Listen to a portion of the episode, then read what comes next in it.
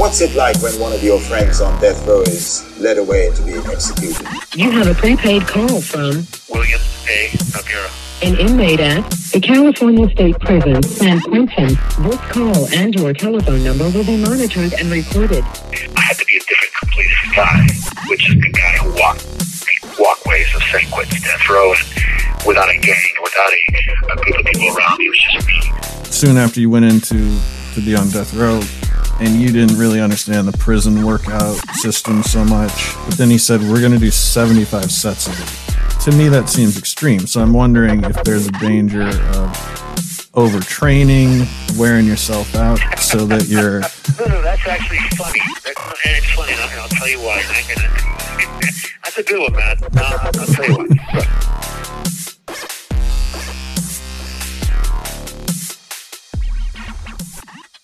Welcome to death row diaries i am matt ralston and today we have a special guest why don't you introduce yourself Hi, I'm Nisha. Um, I'm the host or the the host of the Hot Garbage True Crime Edition podcast. Thank you so much for having me. I'm excited.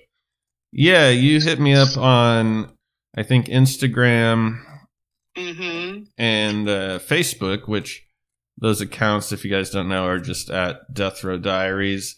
And we have listener submitted questions that come in. And I wanted to have you on because you sent me so many interesting questions. Most people just send one or two, but you had a whole a whole big book of them that and they, and they were really interesting and they were insightful questions. So I thought it'd be a good time to have you on. I guess I should say quickly as an update to our listeners, Bill is being transferred out of San Quentin to a new prison, and while he's being processed, for lack of a better word, uh, he doesn't have access to a phone or anything, so we won't be recording until he is moved to a new prison. But you know, I think this is a step in the right direction.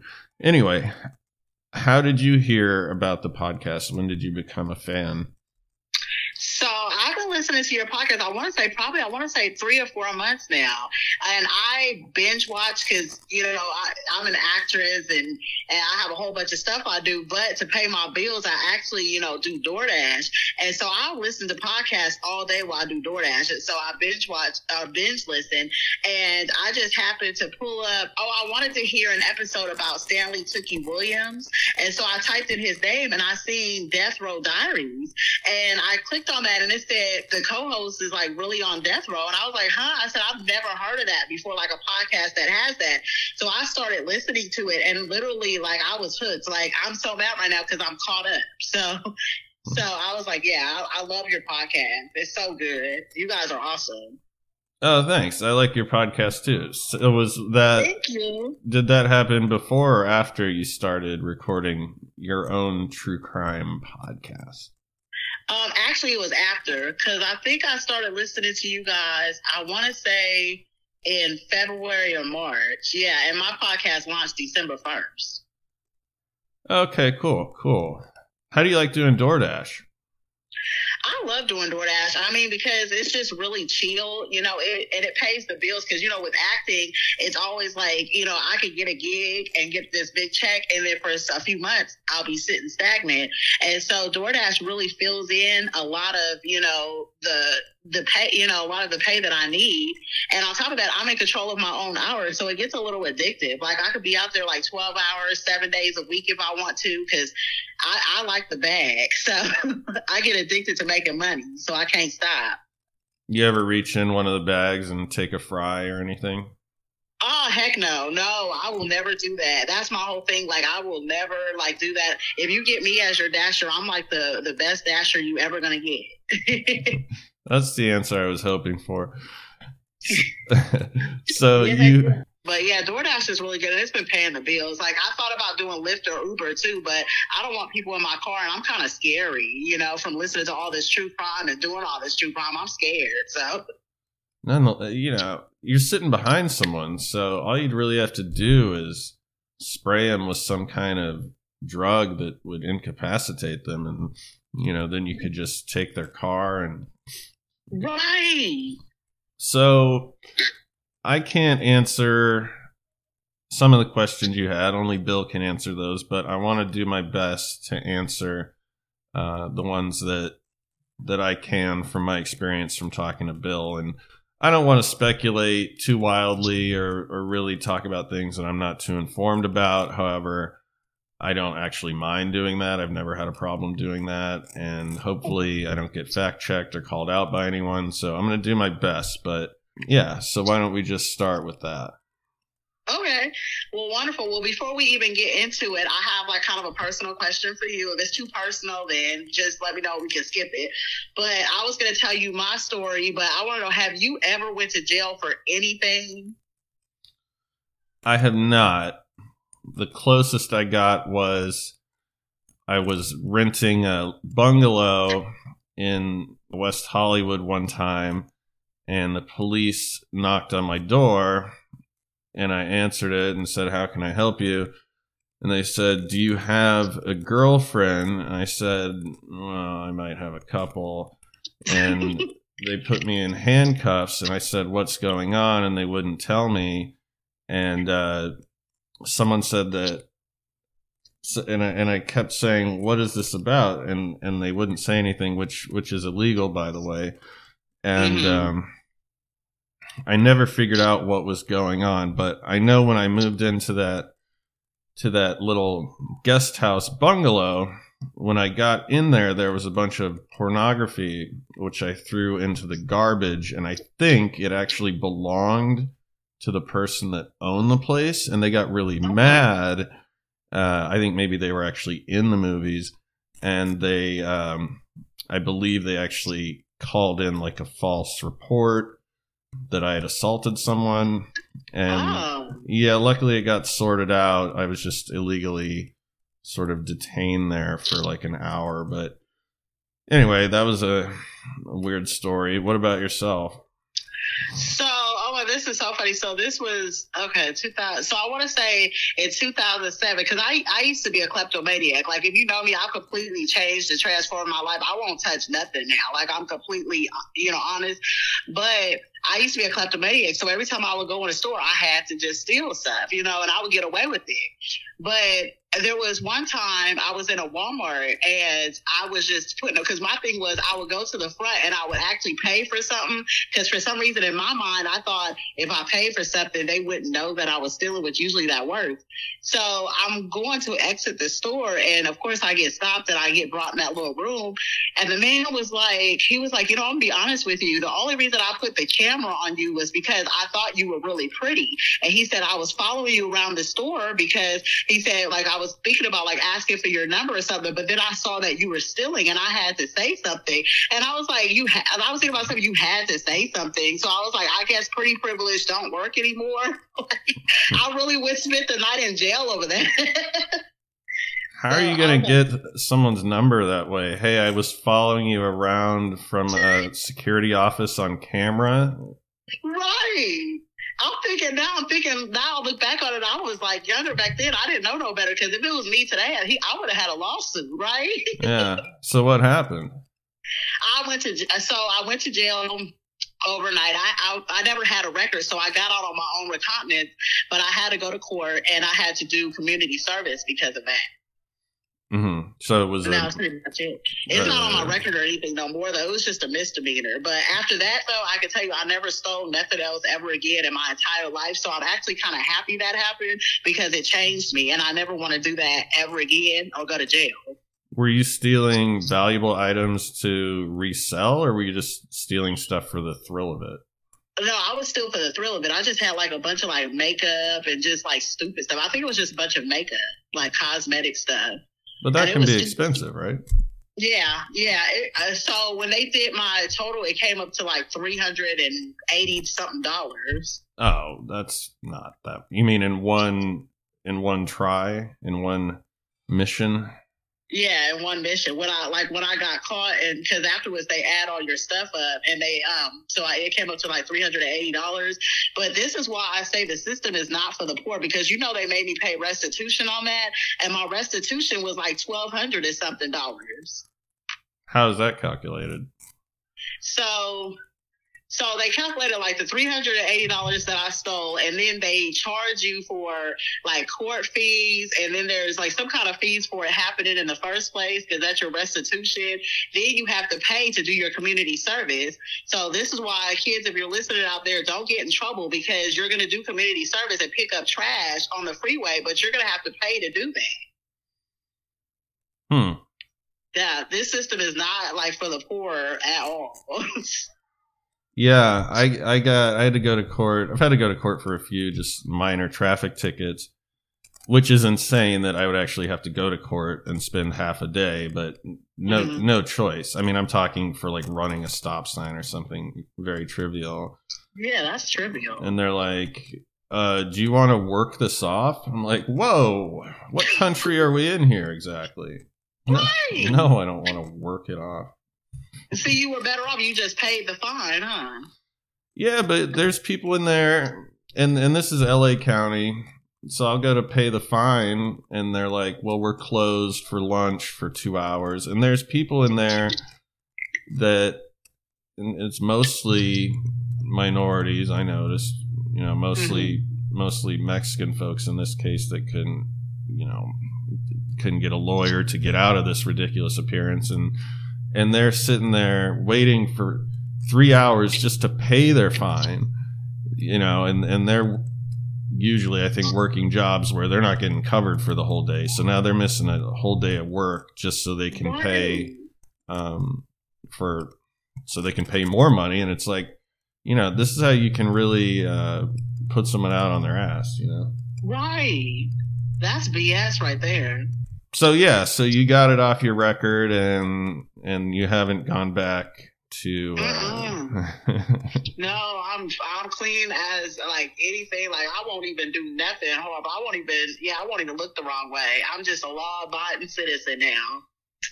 That's kind of scary that the guy told you he was following you around on the camera because I feel like that's how we get into a scenario where he's like, well, maybe I don't call this in if you do something for me. You know what I mean? Right.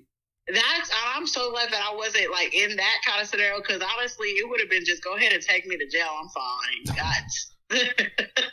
Unless the creepy security guy was, you know, maybe he was really strapping and he looked good in that rent a cop Yeah. uniform. Yeah, if he, I mean, see, you got me on here saying if he looked good, it might have been a different system. no, I don't know. I don't know how that situation would have played out if he really looked it good, but he didn't. So I was able to, you know, keep my self respect up. You know. Good, good. Well, the other question, I so the first question I wanted to ask you um, is, I wanted to know because I listened to your Fairbanks Four podcast too, that Alaskan one, right? And it was really good, by the way. Oh, thank you. We're uh, yeah. we're making that a TV show. You should be able to see it soon. But anyway, thanks. I appreciate that. Oh yeah, congratulations on the TV show. And I was just like, you know, this is gonna sound like a crazy question, but I was like, you know, the Eskimos are out there just cutting up. Am I being politically correct by saying Eskimos? Like, is that like really a thing when you guys are from Alaska? Yeah, I mean that's what the people I know who are of that group usually call themselves. They call themselves Eskimos. Of course, there's different uh, groups of Eskimos in interior Alaska. They aren't native to interior Alaska, but the Eskimos from other parts of Alaska are usually Yupik or Inupiaq Eskimo. And again, that's what they call themselves. People from the lower 48 tend to think they're politically correct when they call them Inuits. However, that's a completely separate group of people that don't live in Alaska, and that's really bastardizing what they actually are. And so when you try and be all PC and woke, it's pretty ironic because you actually. I wouldn't say it's insulting, but you just sound like you have no idea what you're talking about. So yeah, uh, Eskimos is fine. Okay, well, I was wondering because listening to the podcast and stuff, you know, you described a lot of places, and like I've never been to Alaska. I don't know much about Alaska, and I always picture like igloos, and that's where people live and stuff like that. So, but I didn't picture like any igloos when you were, you know, describing everything. So, can you have you ever been to an igloo? Is that just kind of like a myth, or do people live in igloos out in Alaska? I would say nobody lives in an igloo, especially now they would melt. I mean, if you're in a tough spot, you can, uh, you know, if you're gonna die from exposure to the cold, it would be beneficial to dig yourself a hole. Uh, and in fact, I've made many snow forts as a child out of you know bricks of snow, and it can be a good time. But if you're talking the communities way up north in Alaska, you know that are Eskimo communities, they live in houses just like anybody else. Oh, that's awesome. Well, I'm gonna go there. Like, I'm, I'm definitely gonna take a trip to Alaska because I, I like to travel. So that's the one place that's on my bucket list. Yeah, I would go in the summertime, May, June, July, if I were you.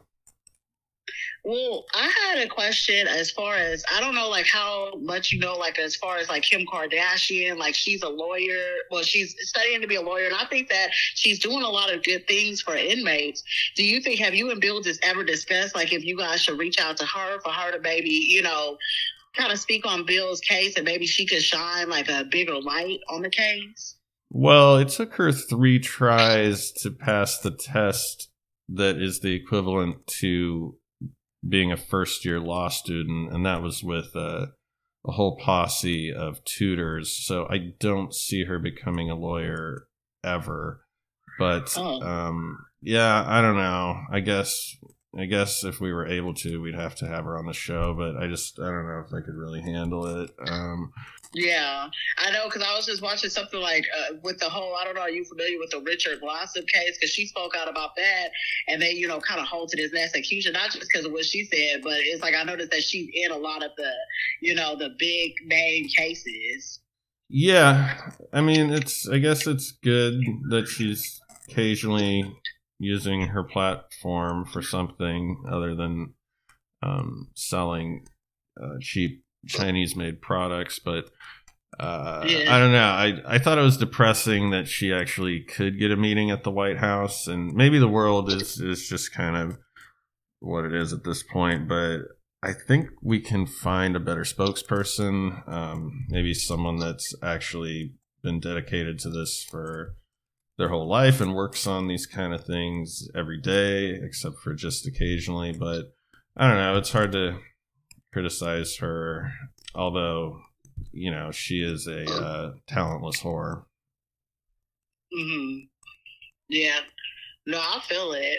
I feel it. Well, the next thing I wanted to ask, and this one is a big one for me because it really kind of reaches out, you know, for me as far as like the healthcare. Because, you know, like I know, like the healthcare in America can be kind of crap, especially for poor middle class people. And I know that a lot of people that have full time jobs and they don't have any healthcare just because they can't even afford to have that taken out their checks. So, what is your opinion about the fact that a lot of times, I don't know if this is true, but they get better health care in prison than we get out here on the street a lot of times? Yeah, it was interesting learning that from Bill how they have pretty much you know dentists on call whenever they want, and pretty much any any medical issue that they have Mm-hmm. uh, can be taken care of.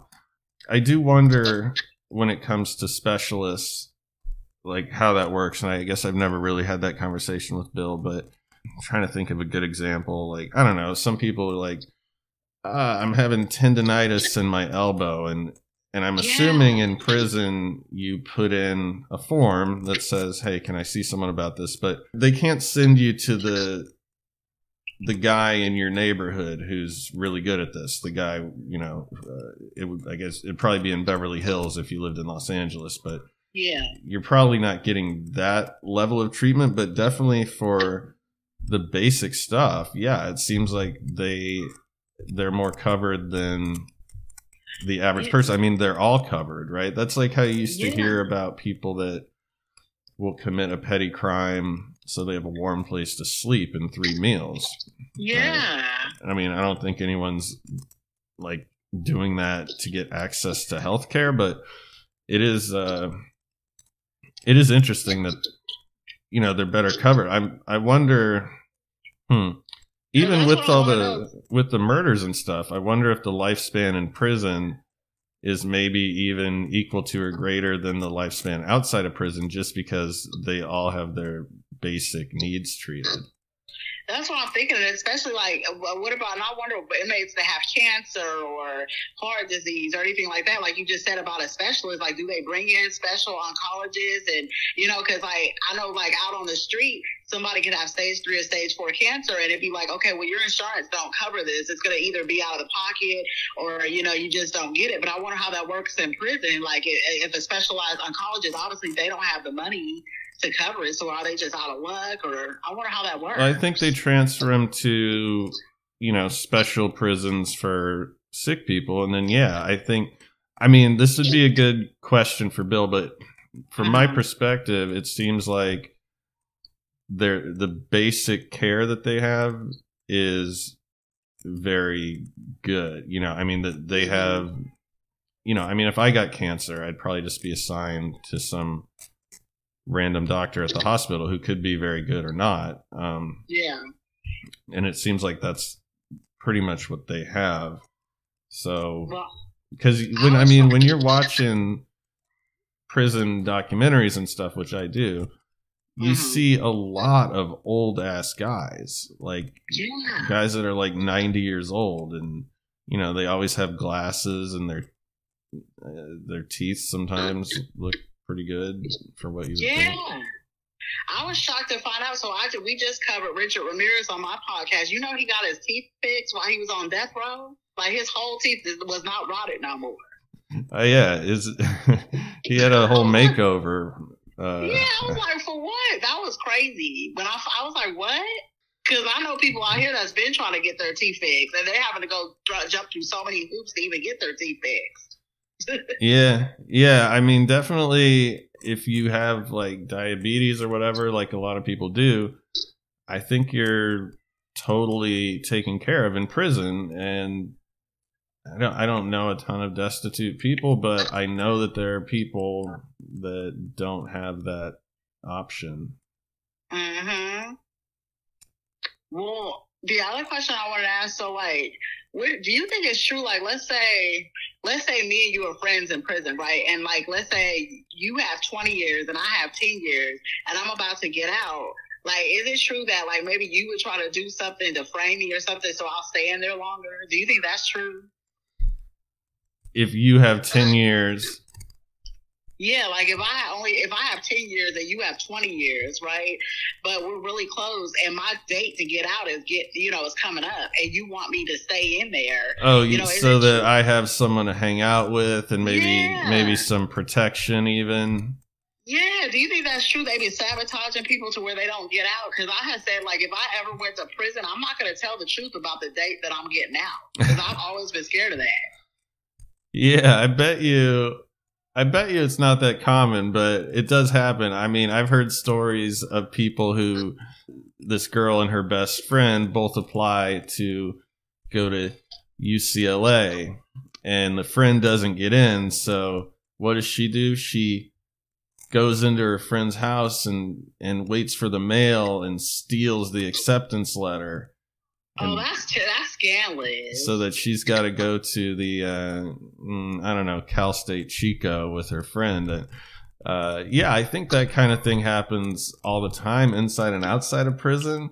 That's an ass beating right there, though. For real, I would I would scrape somebody for that. That's crazy. I guess you could frame people for stuff like plant stuff in their in their cell or like slip a contraband substance into their pocket or something. I've seen that on Orange is the New Black. I don't. Do you watch that show? I haven't seen that show. Yeah, it's pretty good. It's it's about the women's prisons. It's pretty good. Check that out. I, I could see that happening in women's prisons more than male prisons. Yeah. Well, I, the other thing I wanted to ask you was, so I read I read Bill's book, and I know you had read his book too.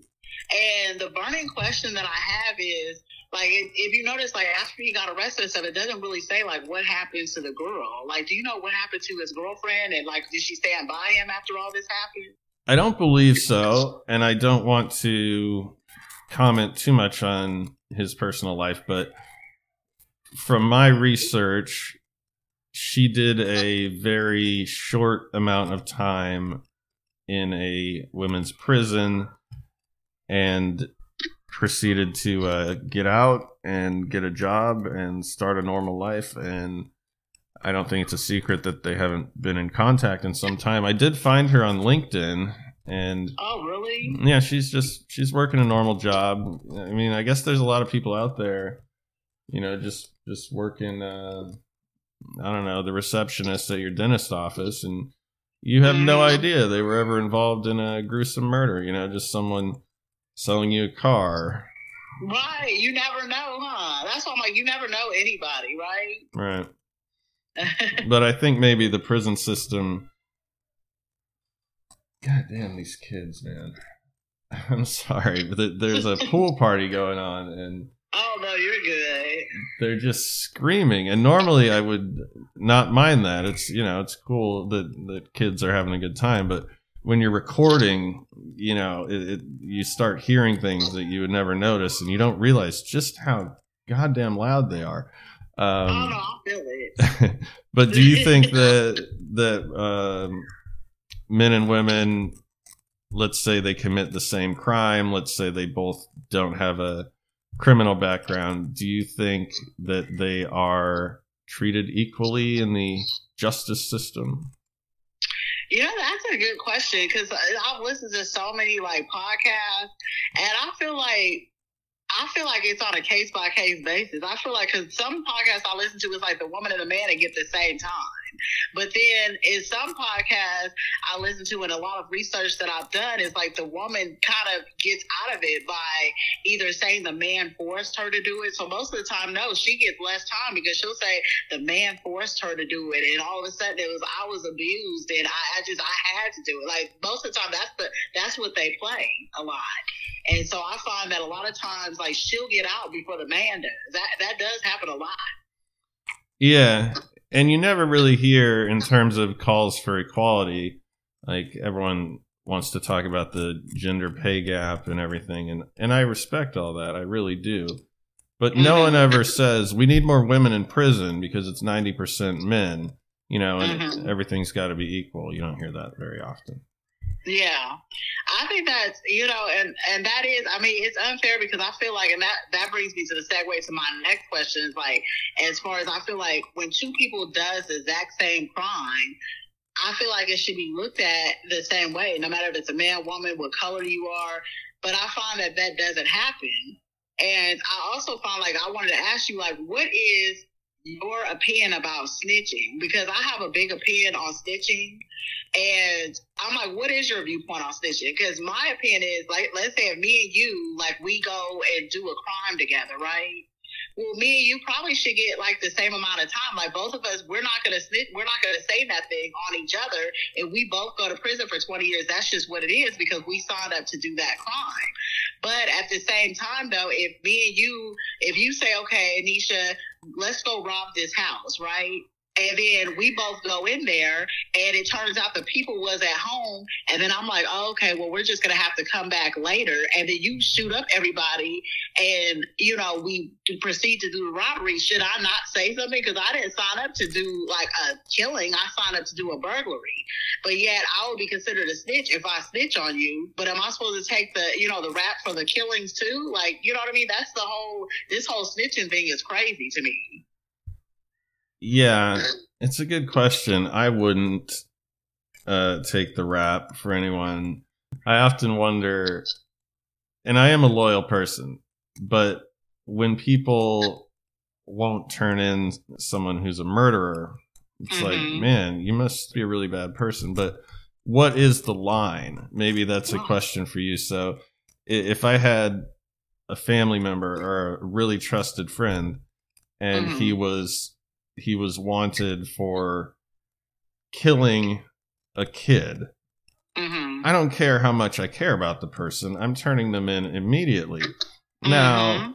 yeah. if he was if he was wanted for doing a drug deal i wouldn't turn him in because i don't see much of a, a victim there Mhm. but where does it i mean if he was wanted for stealing a car I don't think I would turn him in. But if he was wanted for jacking a car at gunpoint, then I think I would. I just, you know what I mean? I guess I would just have to know the details of it. So I'd be like watching the news, you know, the guy's, uh, you know, I'm harboring this fugitive on my couch. Like, all right, um, yeah, so you're good. You can hide out here for a minute. Uh, Right. Wait, what's this about you pistol whipping the driver of the car? All right, uh, I'm gonna go get some McDonald's, and uh, while I'm out, I'm gonna call the police and have you arrested. So I don't know. Right. I guess it would That's depend all- on what they did. Yeah, I think it depends on that too. And I feel like when, especially like like when two people commit a crime together, I would have to do a case by case basis to see because like some people want you to take all the charges and then they get to walk free, and then I'm not loyal if I don't do that. Like, how does that work? Like, I don't get it. Like, I'm like, I don't know. We either both do all the time. Or you know what I mean, we're both gonna go free, but it really depends on how close I am to you, and like you said, like what you did too you know. But I don't know, like, because I listened to your Sammy the Bull episode, so that's kind of what got me into the whole like, what is the line? Because for me, maybe because I'm not part of the mob life, but for me, like looking in, nobody was loyal to anybody. Like, you can get hit on you for any little thing. It seems like so. It's like, who am I being loyal to if I'm in the mob and I'm snitching because I don't want to do time for the rest of my life? I don't know. I'm confused. Usually, isn't there a person that talks the other person into doing something? There's pretty much one instigator and one person that's kind of following along. So, if Mhm. uh, I feel like if I was the guy following along, I don't think I would be that guy. But if we both got nabbed, I think I'd be like, look, I just didn't have anything to do. You should probably take a look at my friend here. He does this all the time. I'm just kind of like tagging along on this one. Yeah, arrest Yeah. him. Let me go. I'm never going to hang out with him again. Yeah.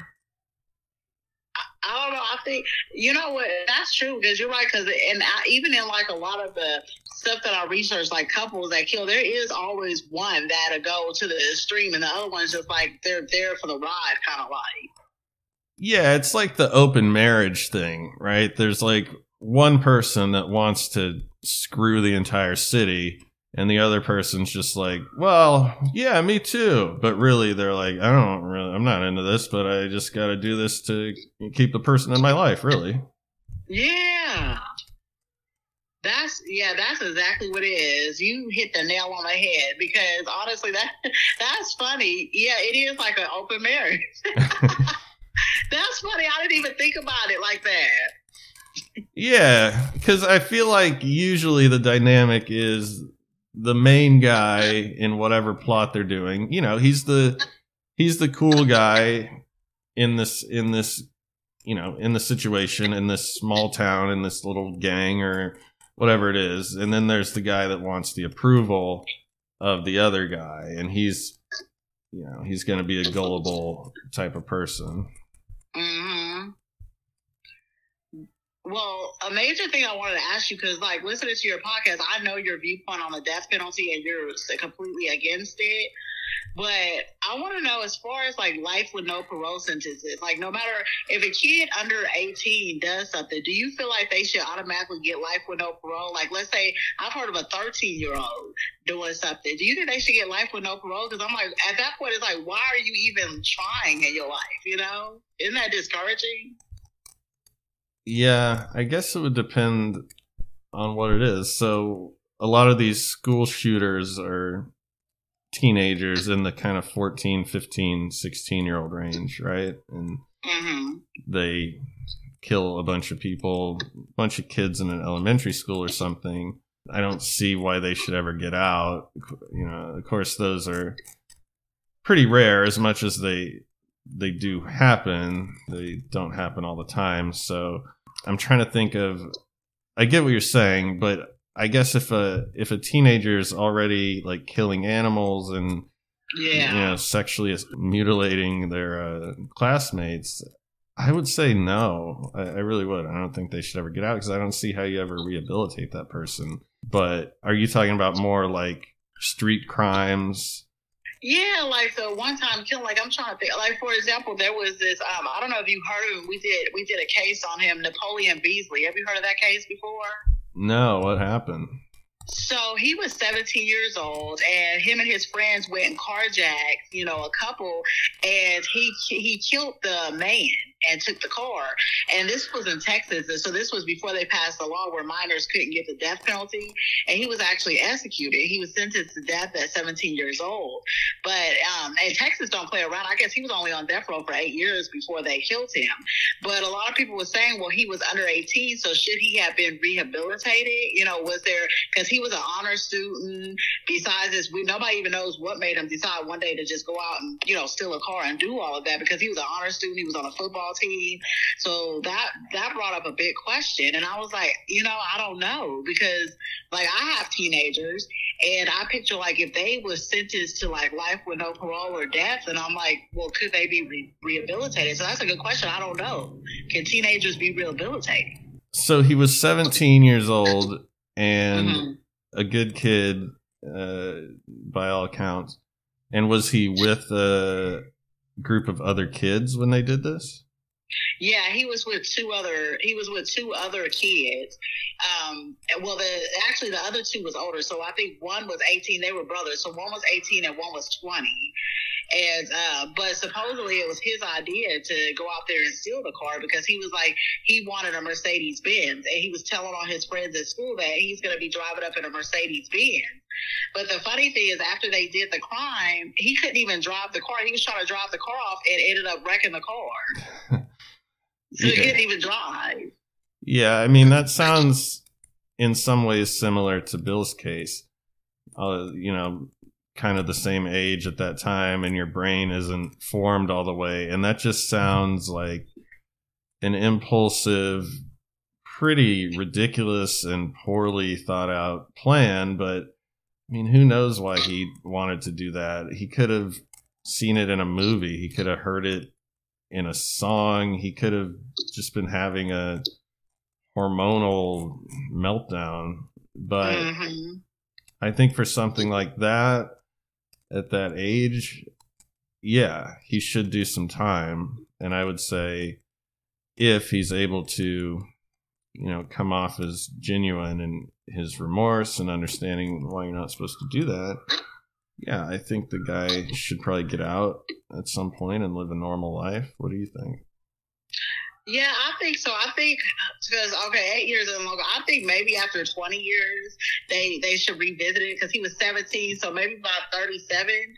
I don't think you know. I'm not all not not everybody is the same, but I feel like from seventeen to thirty-seven, you probably should have grown by then and should have you know another chance at society. I think that I think so. After I think after twenty years, it should at least be revisited.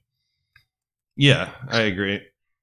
I agree. I, and unfortunately, someone lost their life in that situation, right? But hmm I I think w- when you're with a group of people, I wonder if if anyone's ever differentiated. If he just did it by himself, I might even feel quite a bit different about it. But you know, groups of guys get together, and, and even though you said it was his idea, I mean, he could have been trying to impress these other guys, trying to trying to be a badass for a minute for some reason, and and just having that that phase, you know, like a lot of kids Mhm. have that phase where I mean that that could have been the phase you were having when you were shoplifting just for whatever Yeah. reason right now just going through this moment of rebellion I mean I had a friend here in LA who's this really nice guy and for some reason he got a black leather jacket and he just Mhm. turned into a huge asshole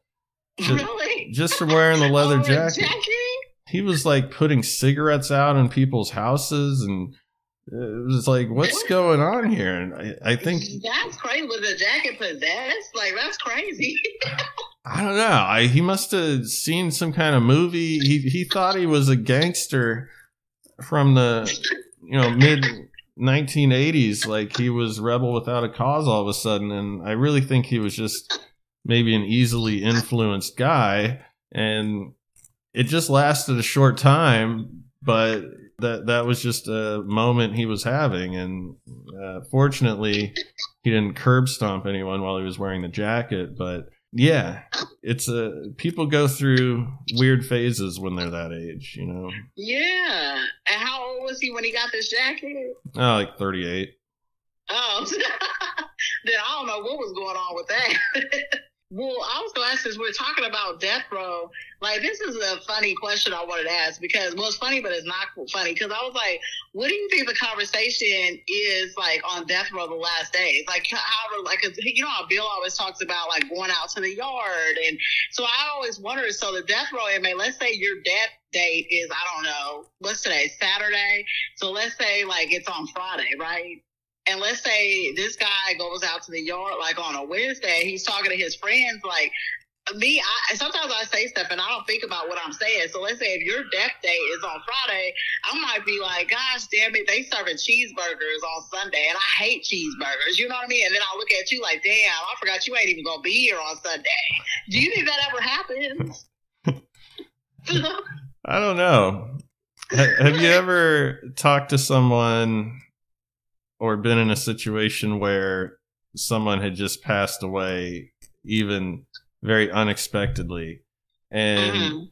you're very upset, but you don't sit around talking about uh, what what's the meaning of life and where where do you think your spirit goes? From my experience, you're just like, well, uh, should we order some food?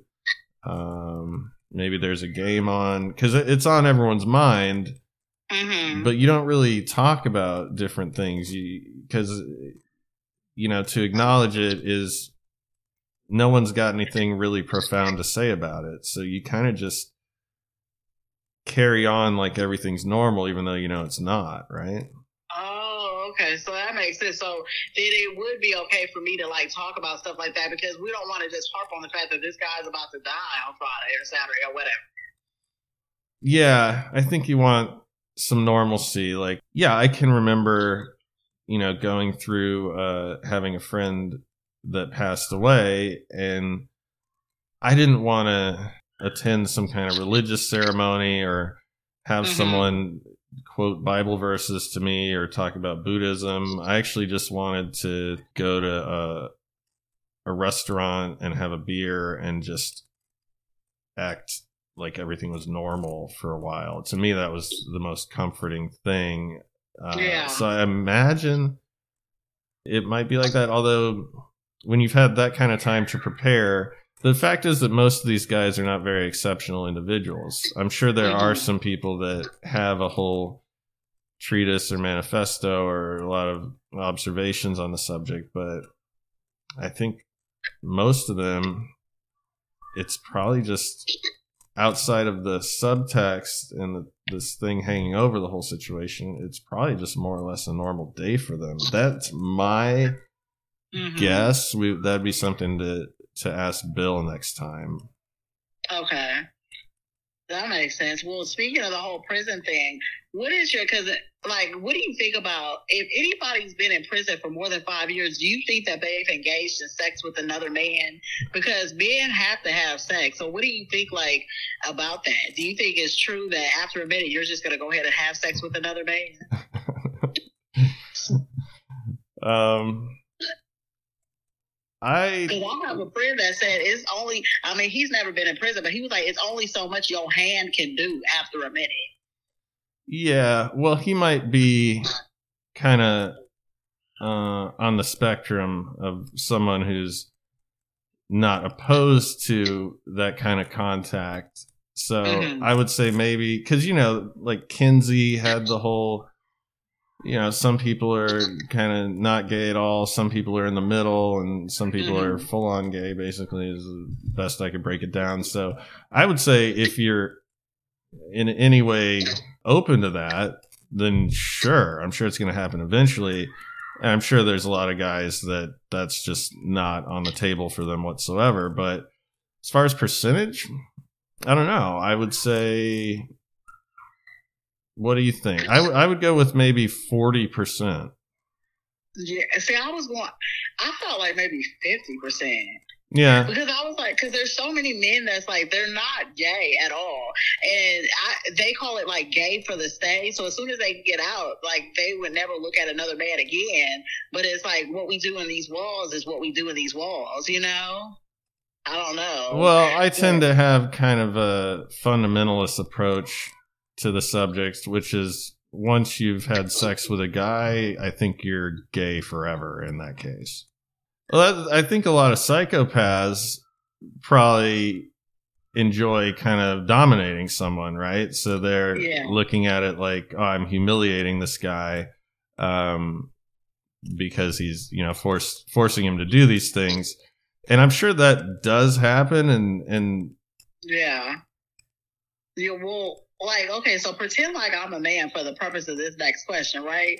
So let's say, just from talking to me and stuff like that, let's say I go to San Quentin, right? And you know how Bill Bill kind of breaks down everything as far as like there's the drug dealers, there's the with the punks, there's the, the gang members, the people that like, you know, like forces people to do stuff. Like what kind of prisoner do you think I would be based on talking to me? Do you think I'll be running things? Do you think I'll be getting my ass beat? Like what do you think? I think you would get along with everyone. I don't think you'd be running things necessarily. I think you would do what you had to do to get by, but I don't think you would kind of take the opportunity to start committing more crimes. Um, Yeah. I think you would what kind about of. you? What do you think? What kind of prisoner would you be? Well, in the real world, I if anyone gives me a hard time, it depends on who they are. If they're extremely deranged and violent, I just get away from them, run away, or uh, you know, just cower basically. If they're someone who I am not intimidated by, if they're just a regular person, then I just uh, I just act pretty aloof and just give a don't fuck with me kind of vibe. In prison, that wouldn't work unless it was uh, the prisons are mostly minorities, and you know I have kind of red hair, so I would be Mhm. singled out a little bit. If I were in prison in Finland, I, Mhm. I think I'd be totally fine. oh yeah, But you fit in so good in Finland. yeah, Probably not, because they're mostly redheads, aren't, aren't they? Yeah, yeah, a lot of Yeah. a lot of fair skin, but in this case, the kind of prisoner I would be is keep my head down, don't bother anyone, don't risk getting involved in anything that could even give me an extra day in prison, you know, keep the record clean. What would that mean? I don't know. I think it would mean probably being cool with the white supremacist gang or I'm sorry, the the Aryan Brotherhood gang. I wouldn't join the gang, but I think I would kind of uh hang out with them, make them laugh if I could, just kind of just kind of be the the little bitch in the gang pretty much. Yeah, because aren't they the biggest, like, kind of gang in prison to protect, you know? That's what I heard. They're one of the biggest gangs, right? Because I didn't even know what the Aryan, like the Aryan Brotherhood was. I didn't really know until I did a podcast on it, and then I had to like research. And my co-host Buddha was like, "You never heard of the Aryan Brotherhood?" And I was like, "Oh, this gang is not. This gang is not good at all." No, no. I, I mean, I think I'd pretty much do what Bill does, which is just be uh, an independent person. But like, I, when it comes to getting in like MMA style fights, it's not something I, I'm really willing to do. So I'm just being really honest. You know, Yeah. I'd like to say that I would just be like, "Don't mess with me," and if you do, we're gonna have a problem but I wouldn't do that. I would just sort of grovel with the Nazis, is what I'd probably do. Yeah, like I mean, honestly, because I feel like what Bill does for me is amazing because the fact that he's been able to just kind of be the lone ranger because that is hard to do because you need some kind of protection or something. Like I think I would have to join a gang or something too because you need a, a protection. Like I, I don't know. I feel like uh, without that, I feel like there will be will always be like a target on my back if I don't have some kind of protection or something from a gang.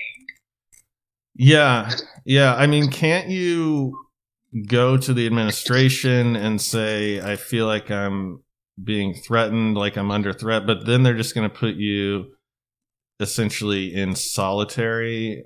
And, Yeah. Which I guess it sounds preferable until you're there.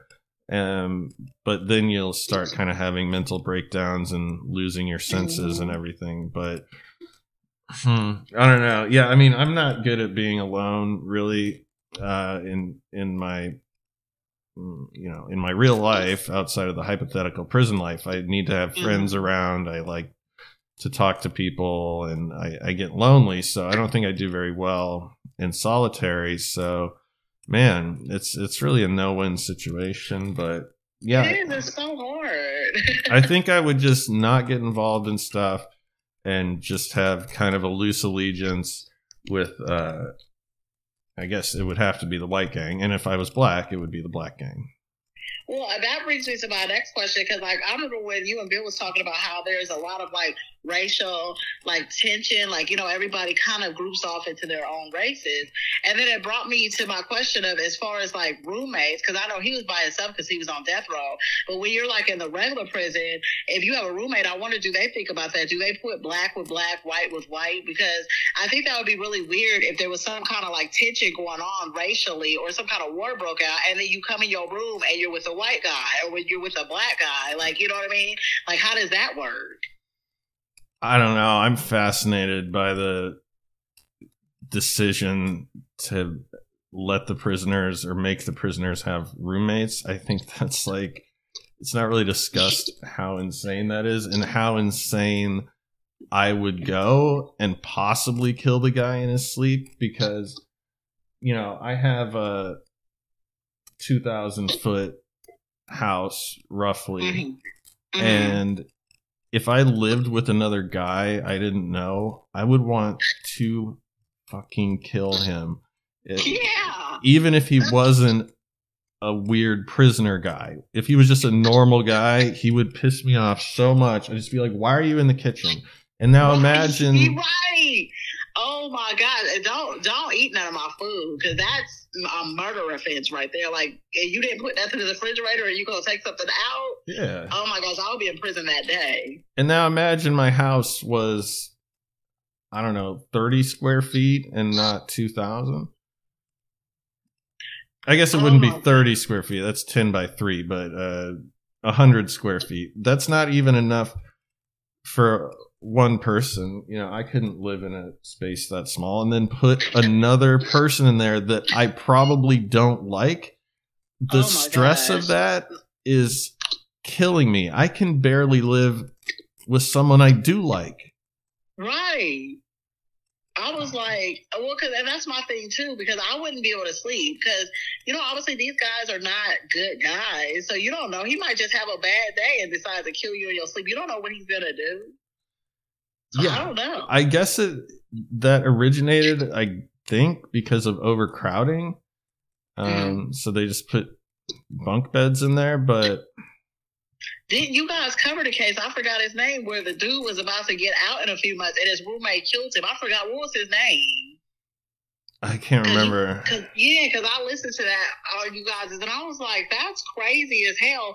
And the crazy thing they put the dude, I think he had he was on death row at first. He got off death row and then they moved him in, but they moved him with the guy that was fixing to get out in a few months. Like, why would you do that? Like, they the prison system really just don't care. Yeah, it, and I've talked to Bill about it because it does seem almost conspiratorial in a way. Like, let's set up the worst possible situation so these guys are just edgy, probably sleep deprived and angry, and Mhm. and see what happens. But I do think it's just an overcrowding issue. But um, you're right. You don't know the guy, but the odds are he's a weirdo and he's a murderer and and the odds are that the other person is too and do, how are those two people i'm going to go out on a limb and say they're high conflict individuals so Yeah. so now you're sharing a tiny space with with two volatile people I, i'm surprised they don't just routinely like in boxing every once in a blue moon there's a double knockout. They, Yeah. they both hit each other at the same. Time. I'm surprised they don't routinely just find the two guys completely dismembered each other, and and they're both dead. I, I mean, Bill has said that the way to do it is to get two jobs during different uh, shifts. So Yeah, So that would be the the good way because I'm like, when you're in that close proximity, anything. I mean, if you breathe too loud, I'm mad because it's just too much. Oh, I totally agree. I remember I was maybe 22 years old and I was traveling and I went to a hostel and I didn't know what a hostel was. I thought it was just a cheap hotel. And I Yeah. got into the room and there were like 10 beds in the same room and people were sleeping in there. I Oh, I was the, yeah, I was the last one to arrive. And I was like, what the hell? I don't even know these people. This is this is insane. I can't Oh believe goodness. that I'm How did you make out? Like, did you kill? Like, did you beat anybody's ass, or did you deal with it? they were already asleep, but I was just in this this big room with all these people I'd never seen before. And so I had walked into it while everyone was asleep. And so that was even weirder to me. I didn't sleep one minute. I was like, that's the closest I'll ever get to prison. But again, I'm talking about a youth hostel and not sleeping in a locked room with a dangerous individual. But I still didn't sleep. And so I don't I don't understand it. I hope when Bill's re-sentenced, he doesn't have a roommate because I know that he he had said that he's that was the thing he liked about death row Yeah, is that they don't have roommates and i guess that the logic is the guys on death row are too dangerous for that yeah, that's the logic. But I mean, I feel like guys with life with no parole is too dangerous too. it seems like Right. an absolutely absurd thing to do and i don't even mean in the the sense of being humane i just mean the sense of that you don't want more conflict and to me that just Mhm. seems like you're just stirring up conflict at that point I feel like it. A- absolutely. Well, you know, like, so I don't know, like, uh, so on our podcast, I know because you listen to our podcast, we always do the stupidest part of the crime, right? So, my last question to you is, like, what is the stupidest way you ever heard of somebody getting caught for for a crime? well me personally Like, it could be like on a podcast, anything you research, anything. I can tell you one from from my own life when I was in eighth grade. Ooh, this gonna be juicy. Yeah, my friend, I shouldn't say his name, but my friend was a Mexican American. So his, Mhm. his parents were Mexican people from Los Angeles. So he was, but he had a Hispanic name, is the point. I'll just say it was Dominguez. And we decided we needed to, uh, we needed a hose, but we couldn't afford a hose. And so we needed this hose to make a beer bong, right? But we, Mm. we didn't have a hose. And so we went and uh, stole his neighbor's hose. Ac- Oh. Actually, by by cutting it with a knife, hmm and then we heard his neighbor scream, like, "Hey, what are you guys doing?" And we ran away, and we thought we had gotten away. However, this guy was wearing his youth league basketball jersey with his name on the back. So when we turned and ran away, the guy saw the name and it was not a common name where I grew up. There weren't hardly any, you know, Hispanic people. yeah. hmm So it was pretty easy to uh, find the phone book and call his parents at that point. Oh wow. he had his name right there. Like if uh, if LeBron James robbed a gas station wearing his own jersey, That's hilarious. yep. Well, I think I mean, for me, like the stupidest, I'm trying because we go through a lot of stupidest parts of the crime. But I think that the stupidest. Have you ever heard of the case of Uloma Curry Walker? No, tell me about it. So um, we covered her, and basically, she was this lady that married a firefighter. He was a good man too. He took care of her kids. He bought her anything she wanted. Well, she was going behind his back and charging up his credit cards, right? And so then she got into. She was like, okay, before he finds out, she's gonna have to kill him. Now this is a good man. She decided to just kill him. So she hired her daughter's boyfriend, you know, to help kill him. So they shot him outside his house because oh, he had an hundred and something thousand dollar life insurance. She was like, well, I'll get the life insurance. You know, be able to pay off this debt. Well, they got caught up, and the stupidest part to me was that it turned out she wasn't even the beneficiary of the life insurance. He had left the life insurance to his ex-wife and his kids. So she killed the man for nothing. Yeah.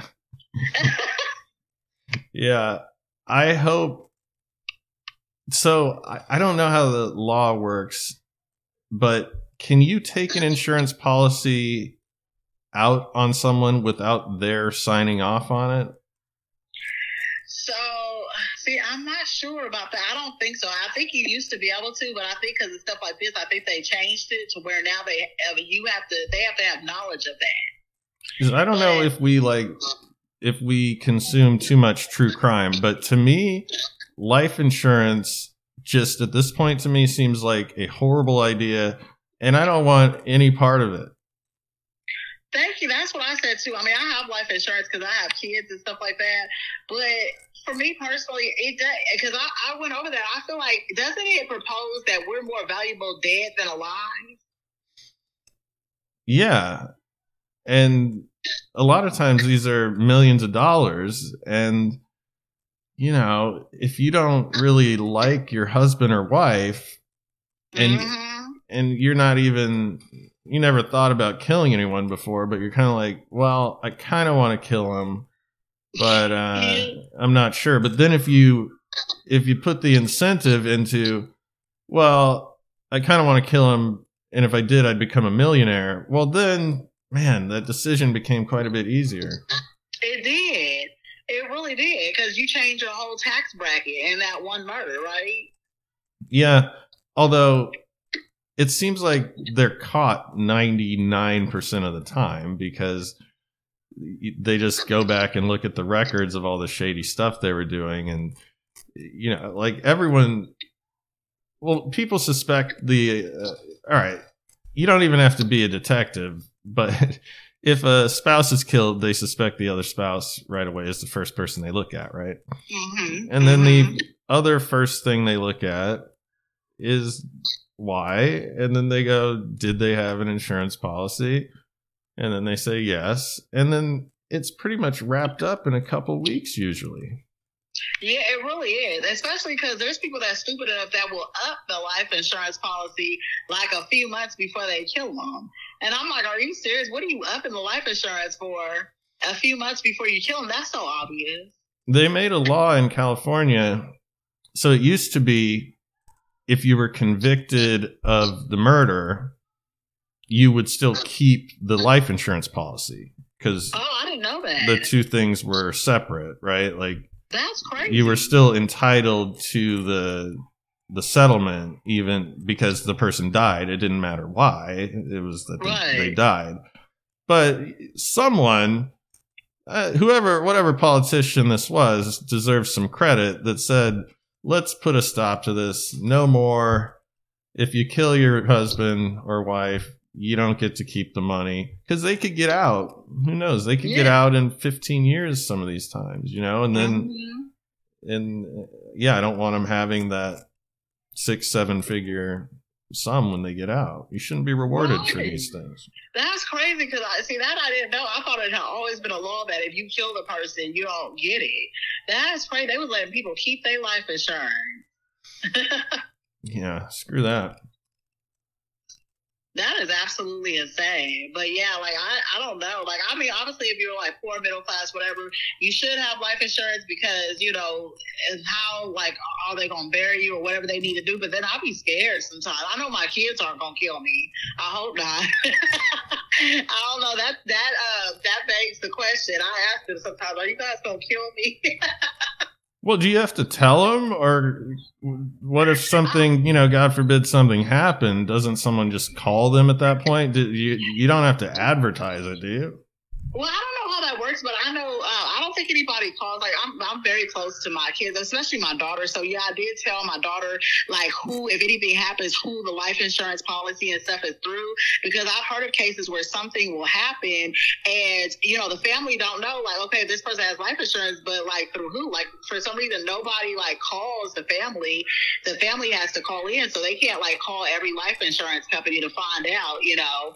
So I'm trying to make things as easy as possible. So I just told my kids, I don't think they're going to kill me, but Yeah, because the insurance companies are pretty shady. So if no one calls them, they probably Yeah. won't even call and say, "Oh, we have a big check for you." They're just gonna pretend like it never happened. Yeah, that's exactly why. And I, you know, and I had thought that too. I was like, well, if something happens, they're going to call. And um, I had a friend that her mom passed away and she went through that. Like she didn't know where to start looking. She don't know who was through. And so that's what made me, and she was like, always tell, you know, whoever, you know, is going to be in charge of that, tell them who your life insurance is through. So I told my kids like who to look up and stuff like that. Well, can you have like an envelope, like a manila folder that says open only if I die, which makes you look kind of cool, like a badass to have that anyway in the first place.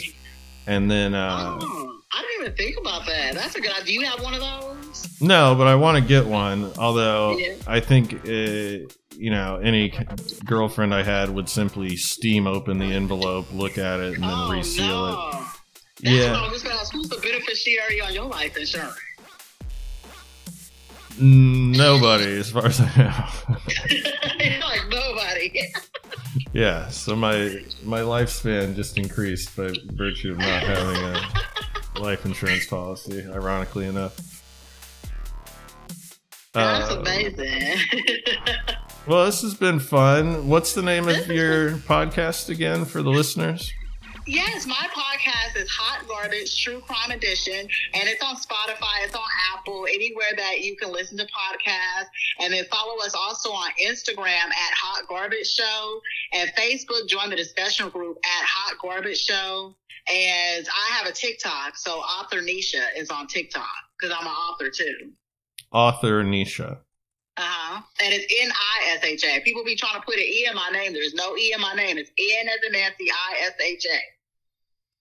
Well, it's been interesting, and we'll have to do this again sometime. Until then, Yes, please. Thank you so much for having me, Matt. I'm so thank you so so much. of course, I've been Matt Ralston, And I'm Nisha. and let's see how does how does Bill do this? Uh, Oh, uh, stay safe, stay aware of your surroundings because your life could depend on it. perfect. See you next time.